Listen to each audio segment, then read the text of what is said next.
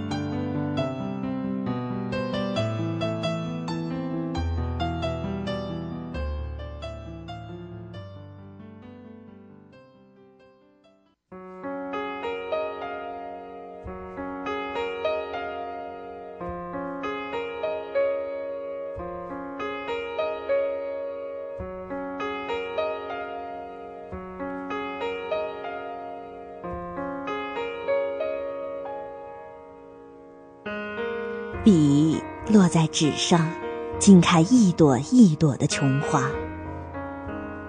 永续高才女儿身，偏生得力挽天成。幸乎？悲乎？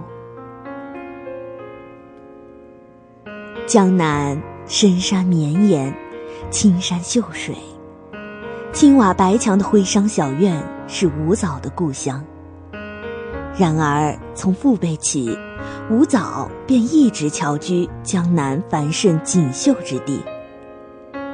天生诗才难自弃，我以为那该是皖南灵山秀水的韵机，语出天然，一股清新自然的秀气，便如他的一阙《如梦令》。燕子未随春去，飞入绣帘深处。软语话多时，莫是要和浓住。言住言住，含笑回他，不许。淡淡的一首小令，玩之不尽的娇俏可爱。对于这样一个灵气逼人的女孩。富甲一方的丝绸商人的父亲是极为钟爱的，更何况膝下只有这么一个宝贝女儿。于是读书识字，琴棋书画，最好的闺中教育，最好的诗词熏陶，全自聊为膝下无子的寂寥。女子无才便是德，这句话说的极是偏激。女子无才只供女红，将来做个贤妻良母固然是好，也颇合的男人自私的需求。但女子真的要是无才，所有的怕不是德了，只能是狭隘的三从四德。真正读书工诗的女子，才真正的懂得许多德。人生之理，修身之道，情理是非了然清明。可是，懂得并非就是一种幸运，相反，它可能就是一种不幸。懂得太多，往往心比天高，不能平稳的着地。如花容颜、柳絮才情的他，羡慕着书中的才子文士们风流聚会。春日郊外的曲栏池畔，大家饮酒赋诗，唱和互酬。然而，住在仁和一个县城里的枫桥边，且不说地方，容不下这样的聚会。便是整个县县城，怕也找不到几个宁风弄月之人。况且清代礼教甚严，大姑娘家的是不能抛头露面的。这样的寂寞闲愁，便也只能当做一个人的消遣罢了。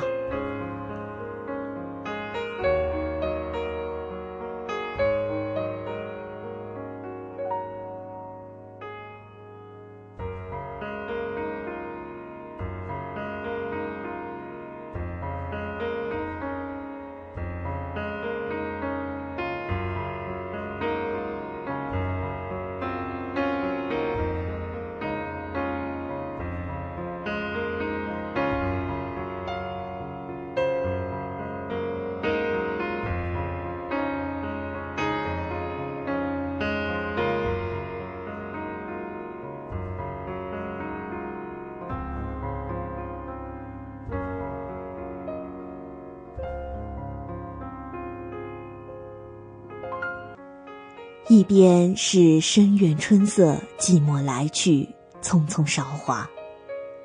柳絮飘落，浮萍聚散，梅子黄时雨，着眼处，无处不惹愁。句句是闲愁。生活太富足，而精神却是空虚。进修年华里。难得的是，把闺中的愁绪化作了撩人的句子，看着是有满纸的华丽逼人的才气，但也许只能是独自赏尽故园秋色罢了。譬如，冷清清的舞台上，试尽了华衣，尝到的只能是无人喝彩的孤寂。贵重的舞蹈不久就到了该出嫁的年纪。他的心里是有着美满爱情的梦想的。他希望如李清照和赵明诚那样，夫唱妇随，诗词唱和，相携相伴，和美一生。如自己这般未及及笄之年，便因词情励志而声名远播。也许上天早已经为他准备了一个赵明诚了吧？他呢，一定要等，等自己的那一个赵明诚。《诗经》中的爱情往往是美好的，一个梦中的爱侣，性情温润如玉，气度不凡，性格沉稳，态度谦和。这样的爱情理想实在是不高，情缘难料，遇不遇得到，才是最大的问题。再说，父亲身在山间，所交往的多是各地的商贾，这样的姻缘恐怕可遇不可求。他的才名与美名享誉乡里，又身在鲜花着锦的复古之家，于是来说亲的络绎不绝。一次一次，他对着父母摇头，拒绝了一个又一个来求亲的人。他宁愿孤独终老，不愿委屈将就。似水流年，青春终是易逝的。在一次次的失望，是一点一滴寂寞的沦陷。他看着母亲整日为此焦虑。父亲也总是愁眉不展，自己不孝，怎能够连累父母至此？他叹息一声：“也罢，嫁就嫁吧，听从父母的安排。只要所嫁的不是粗鲁的鄙夫，即使嫁做了商人妇，那也是命中注定的事儿。”总不能诗词唱和，到底可以举案齐眉吧？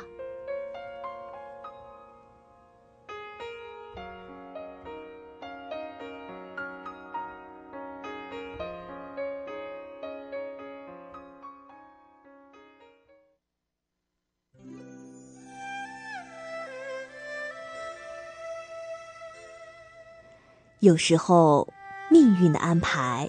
自有深意，只是纵如吴藻那般的灵秀才高，终究悟不透其中的玄机。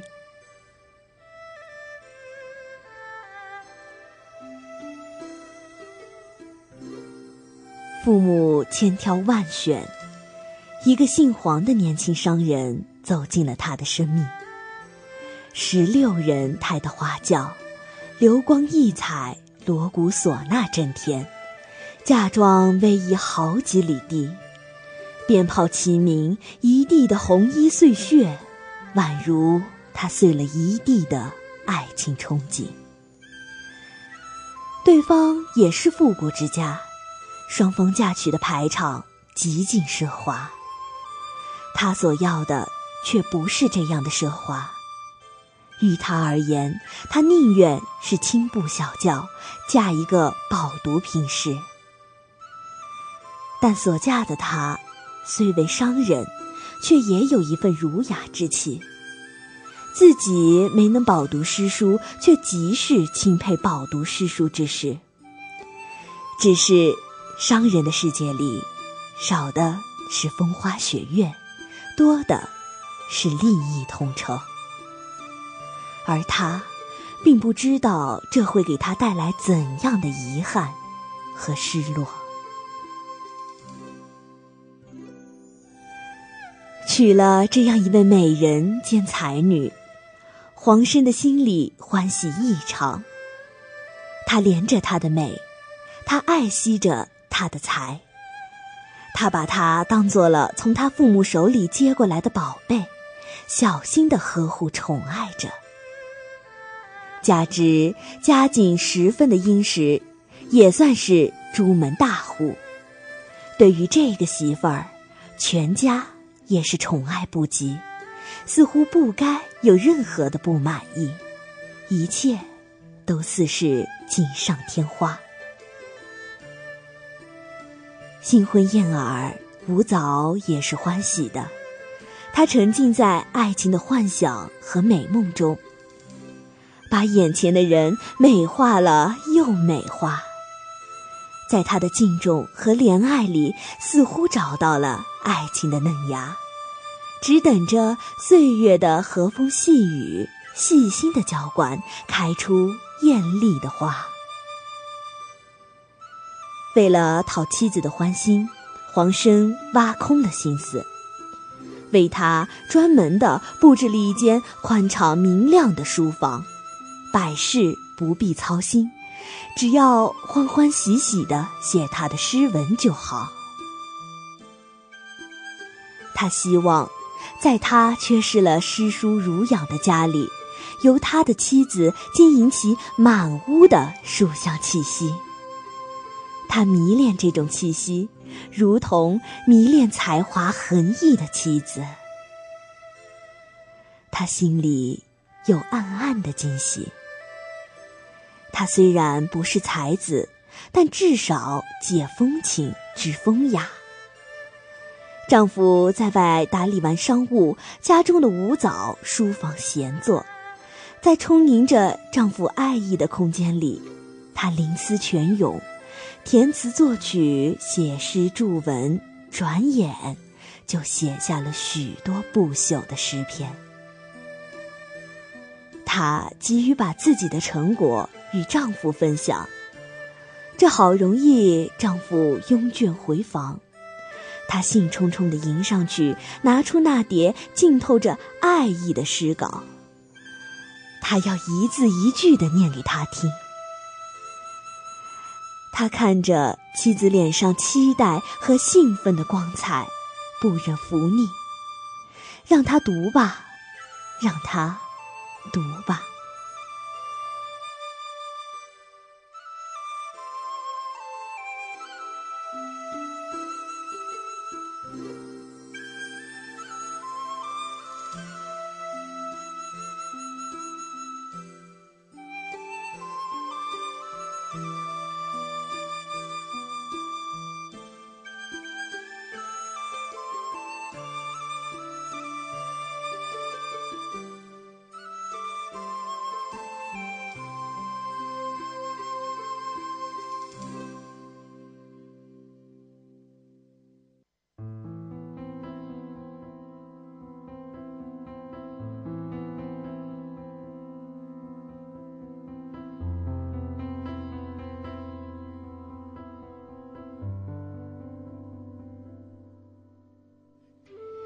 纵然丈夫对她疼爱有加，但是这样的人，这样的婚姻，却始终不是吴藻想要的。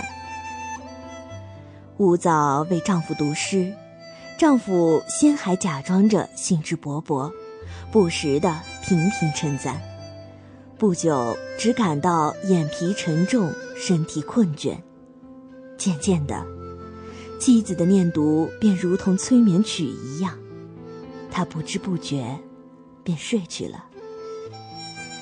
念到得意处，吴藻便撒娇的品评给丈夫听。她希望听到丈夫衷心的夸赞。一转眼，发现丈夫早已经呼呼睡去。所有的兴致，在她的鼾声中一点儿一点儿消弭，只剩下满心的委屈、空虚。原来，丈夫到底只是粗俗的商人，不过附庸风雅罢了。几滴清泪无声的从脸颊上划过，冰凉和心底里泛上来的凉意呼应，她落入了冰窟。接下来的日子。他把自己关在书房里，写下一阙又一阙的怨愁。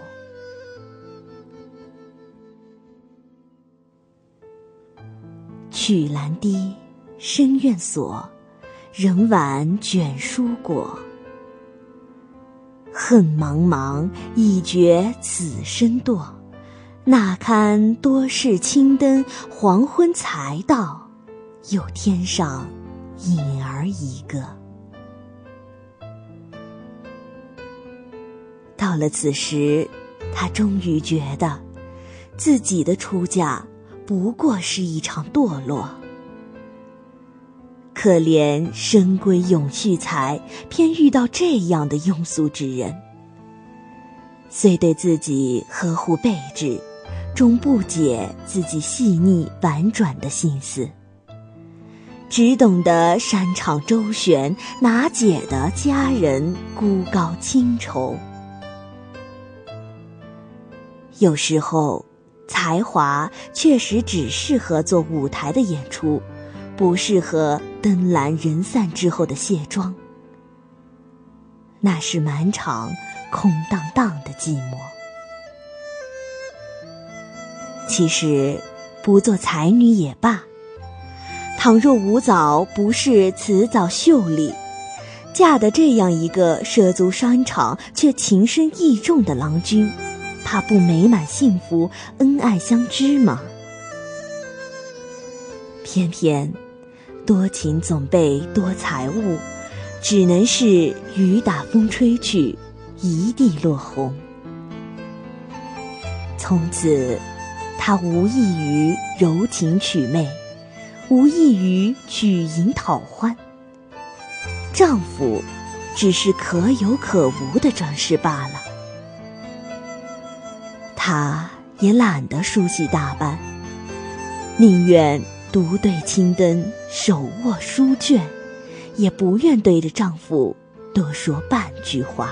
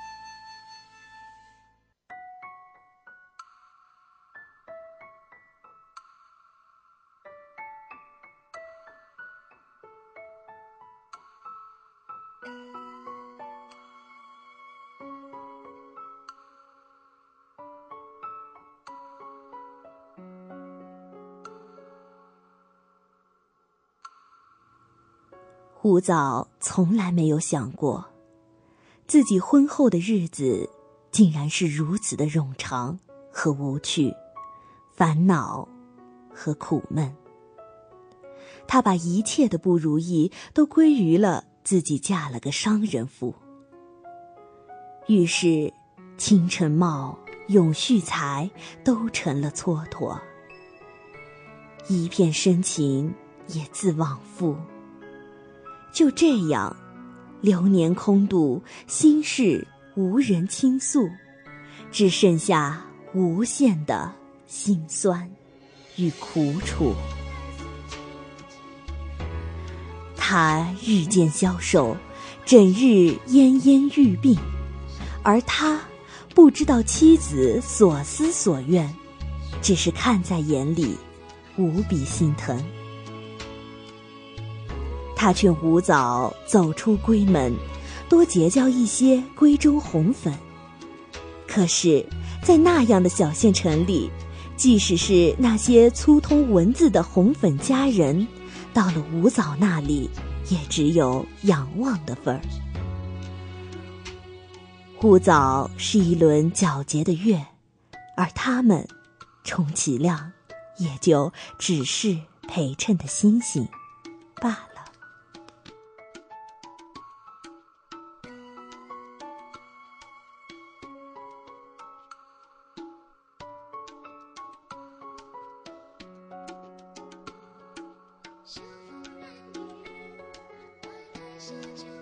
枯早一顾清晨，等待他的又会是怎样的结局？这里让我们先卖个关子吧，在下一期的节目里，叮当再来和大家讲述这位美人的结局。也请大家继续关注一家茶馆，关注叮当，关注这一世情痴。愿大家都过得幸福，我们下期节目再会。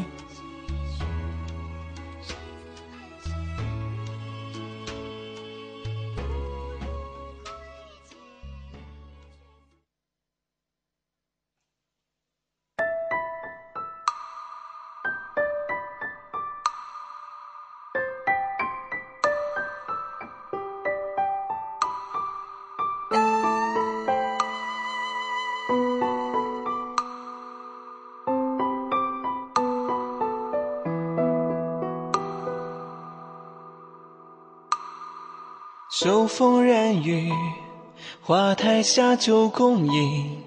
青丝风铃三千，惆怅谁系？把酒东篱，谁见心淡知音？曾忆与谁共夜听台戏？烽烟铁骑，金戈铿锵风里。春秋寂寂，何人把离人忆？醉别烟雨，回首云淡风轻。愿与与君共月归故里。一夜难诉尽几番浓情。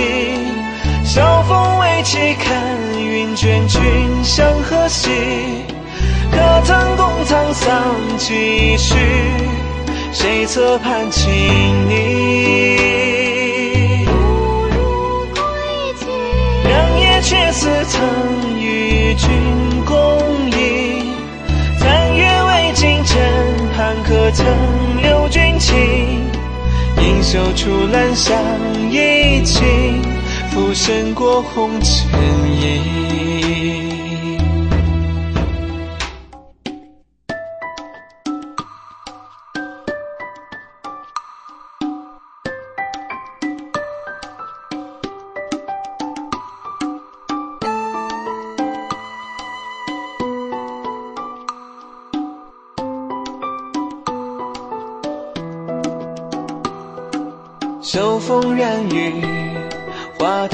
酒共饮。青丝风铃三千，惆怅谁系？把酒东篱，谁见心淡知音？曾忆与谁共月听台戏？一夜难诉尽几番浓情。晓风未起，看。云卷，君向何兮？可曾共沧桑几许？谁侧畔轻昵？良夜却似曾与君共饮。残月未尽，枕畔可曾留君情？盈袖处，兰香已尽。浮生过红尘影，尽几番浓情。晓风未起，看云卷，君向何兮？可曾共沧桑几许？谁侧畔轻吟？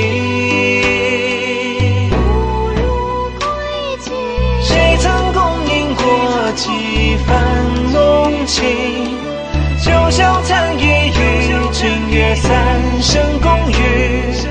沧桑尽处，君何去？浮生过红尘影。